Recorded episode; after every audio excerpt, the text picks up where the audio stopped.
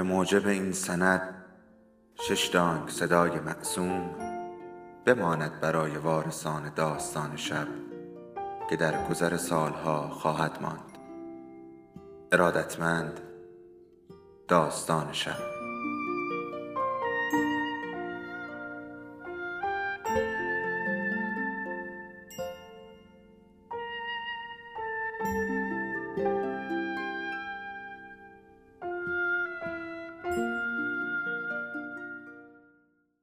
یکی بود یکی نبود.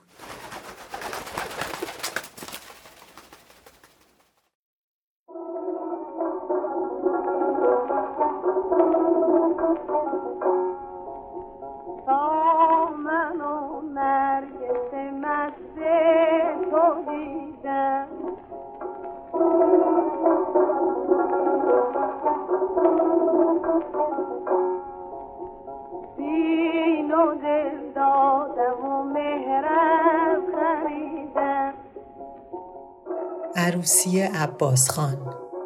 از مجموعه مادران و دختران نوشته محشید امیرشاهی. فصل پنجم. سوای پیشقراولان که به سردره ازام شده بودند قشون دولتی در ایوان کیف خیمه زده بود. یپرم خان با مجاهدین ارمنی و عدهای از تفنگداران بختیاری و جمعی از سربازان دولتی که عبدالله خان نایب هم از جمله آنها بود در تهران مانده بود و قشون را آماده رو در روی با شخص محمد علی میرزا می کرد و از طرفی توپخانه مجاهدین و فوج ژاندارم و بقیه تفنگداران را به مقابله با قوای شعاع و سلطنه و سالار و دوله گسیل کرده بود.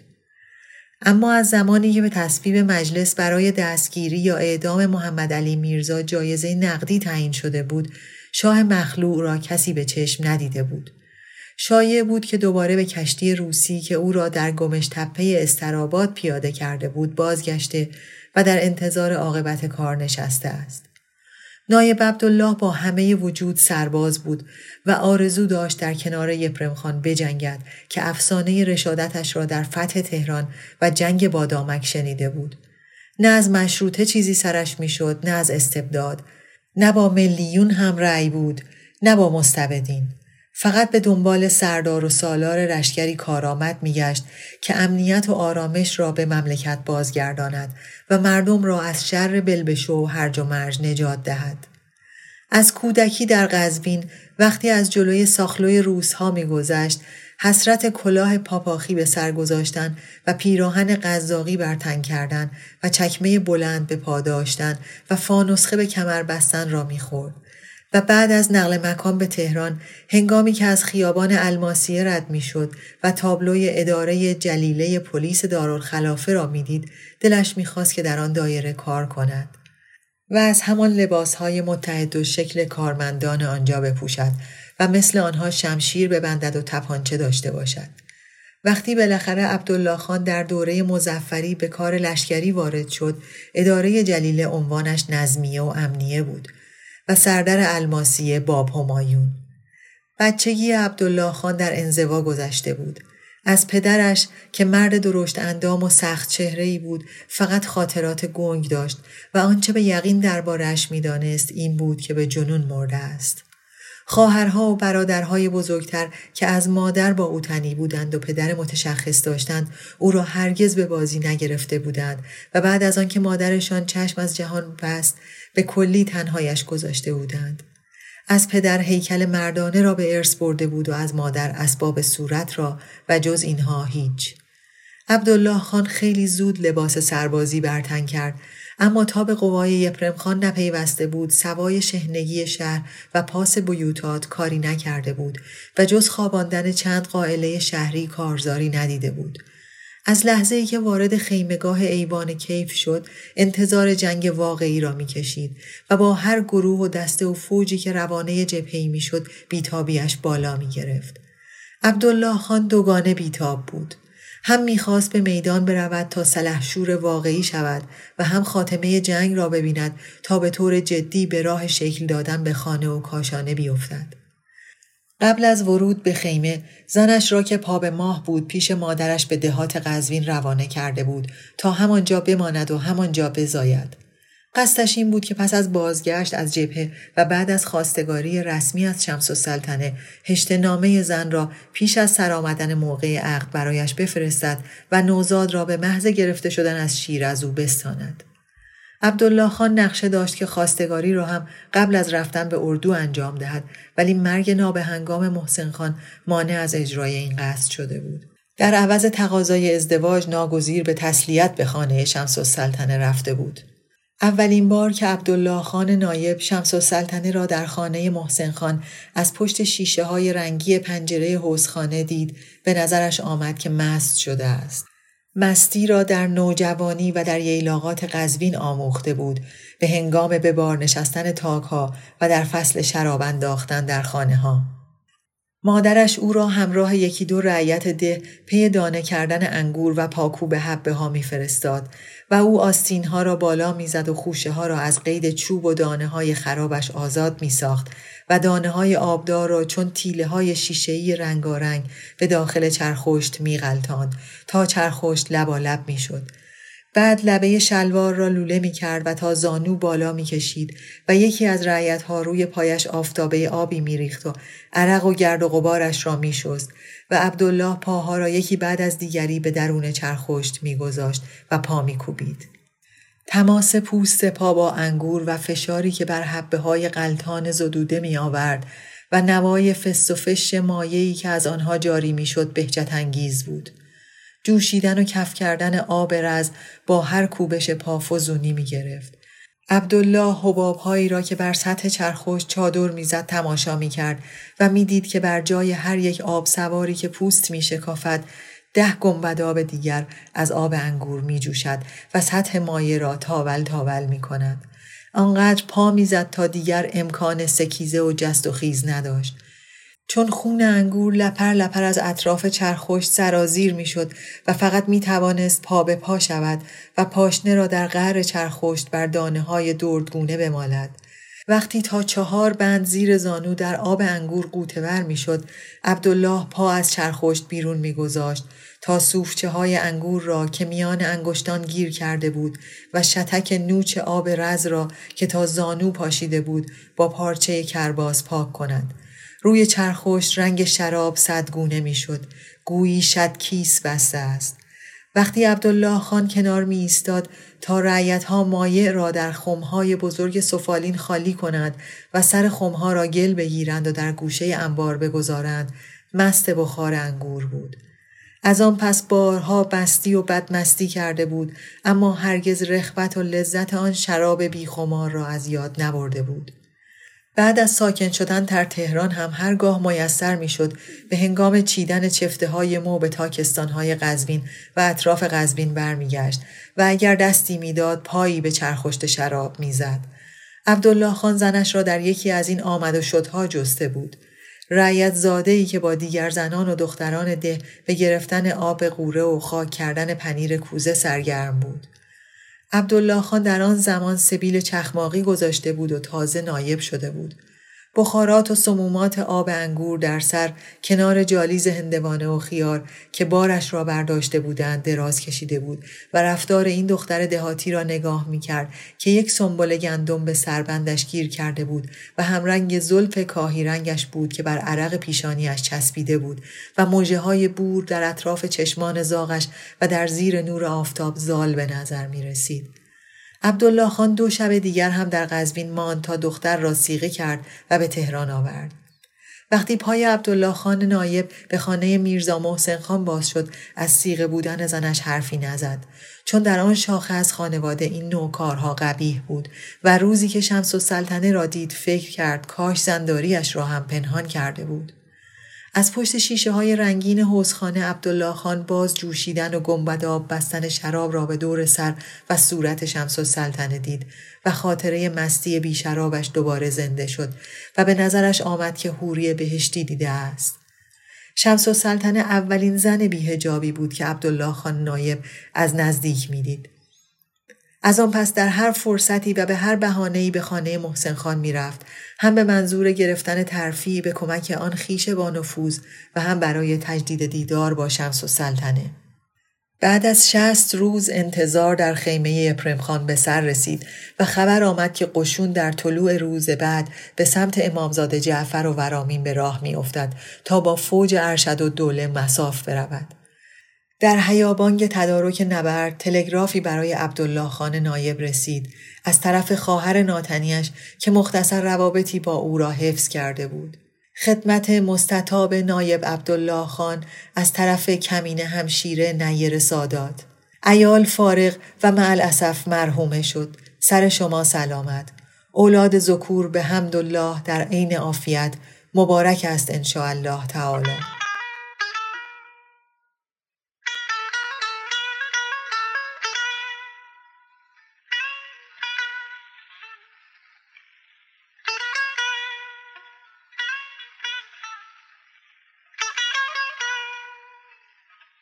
آخرین خدمتی که زن عبدالله خان انجام داده بود تحویل دادن بسته منزه و سلطنه بود به ملا صالح در غزوین که به دست سکین خانم برساند.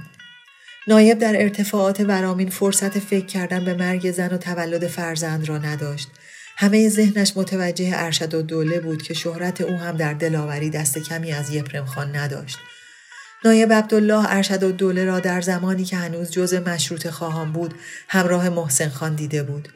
چشمهای نافذش را به خاطر داشت و سبیلهای تا بناگوش تابیدهاش را و با آن سردوشی های شرابدار و مدال های رنگ و وارنگ چه ابهتی داشت. نایب عبدالله هم مثل ارشد و دوله سرباز بود و در هر زمان به هر فرماندهی که خدمت می کرد تا پای جان به او وفادار می ماند.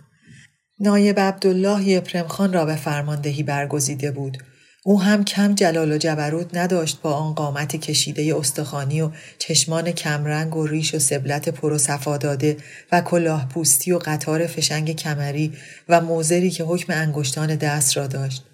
وقتی فرمان چاتم فنگ می‌داد اگر یک تفنگ کج بر زمین بود از یک فرسخی می‌دید بیخود نبود که آن همه فدایی داشت نایب عبدالله همراه گروه اولی بود که یپرم خان از بیراهه به طرف مواضع خسب فرستاد. از لحظه ای که به راه افتاد خاطره روزهایی که به شکار می‌رفت در سرش جان گرفت و هوای اسبی را کرد که او را به یورغه و یورتمه و تاخت به شکارگاه ببرد.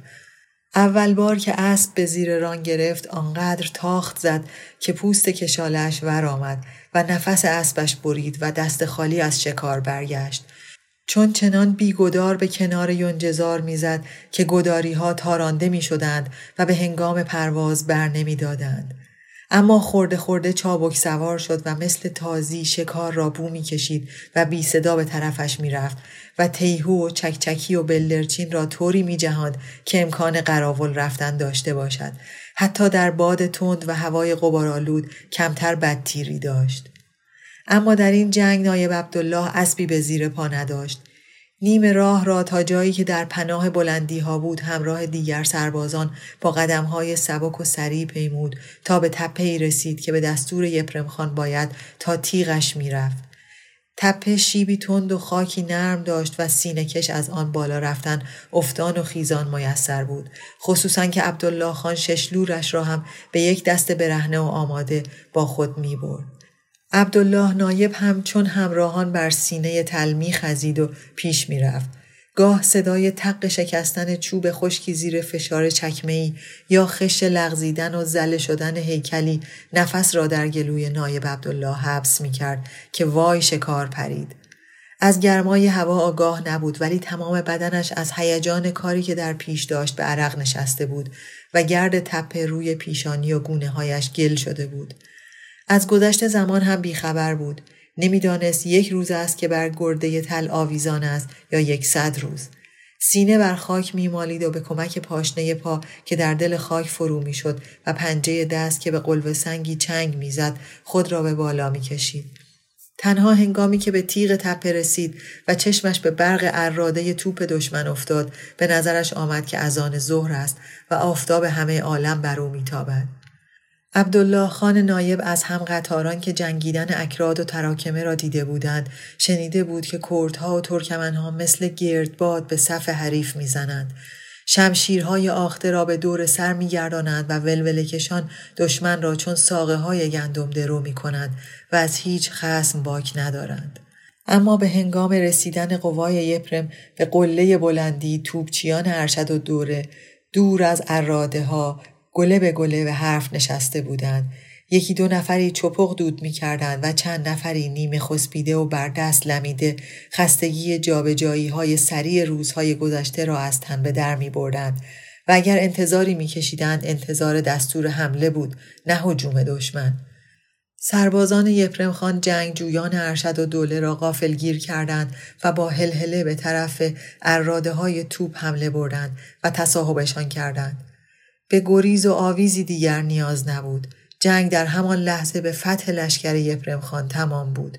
از کارابین و فشنگ و صندوق مسکوکاتی که از قشون ارشد و دوله به دست قوای میلیون افتاد دو تفنگ و یک مشت فشنگ غنیمتی بود که نایب عبدالله به چنگ آورده بود اما سرباز پایان جنگ را در نمییابد از لحظه ای که حکم آماده باش می‌گیرد در حال رزم است تا زمانی که فرمان آتش بس را میشنود آتش بس این جنگ برای عبدالله خان در غروب روز زفر و با پخش خبر اسارت ارشد و دوله اعلان شد.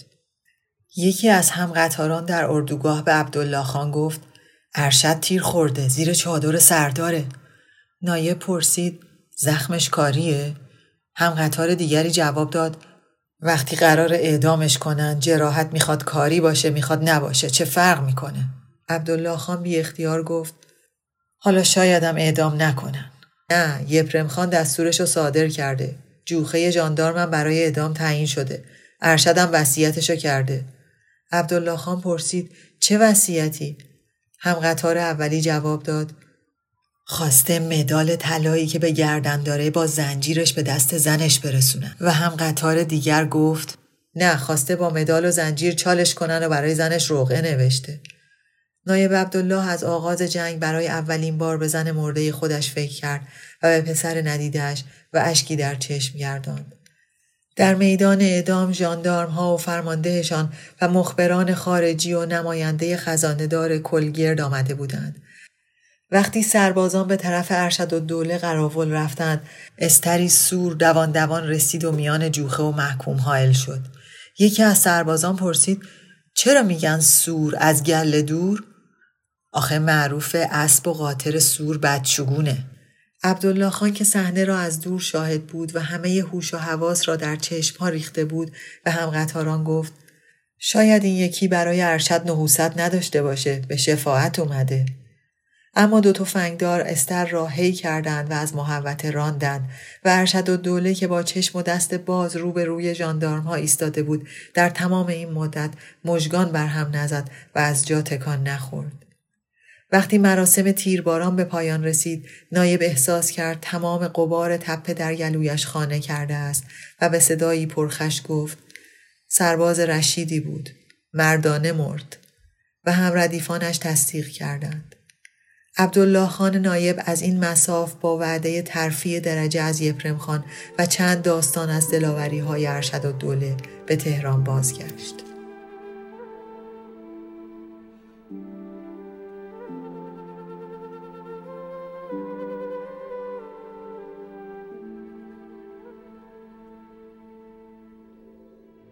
داستان شب بهانه است. برای با هم بودن دور هم نشستن شنیده شدن.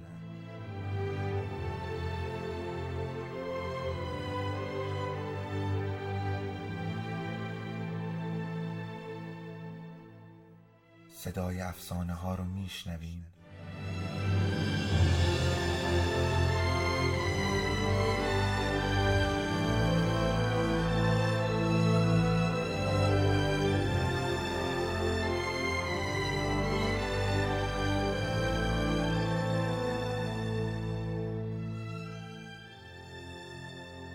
شبتون بخیر.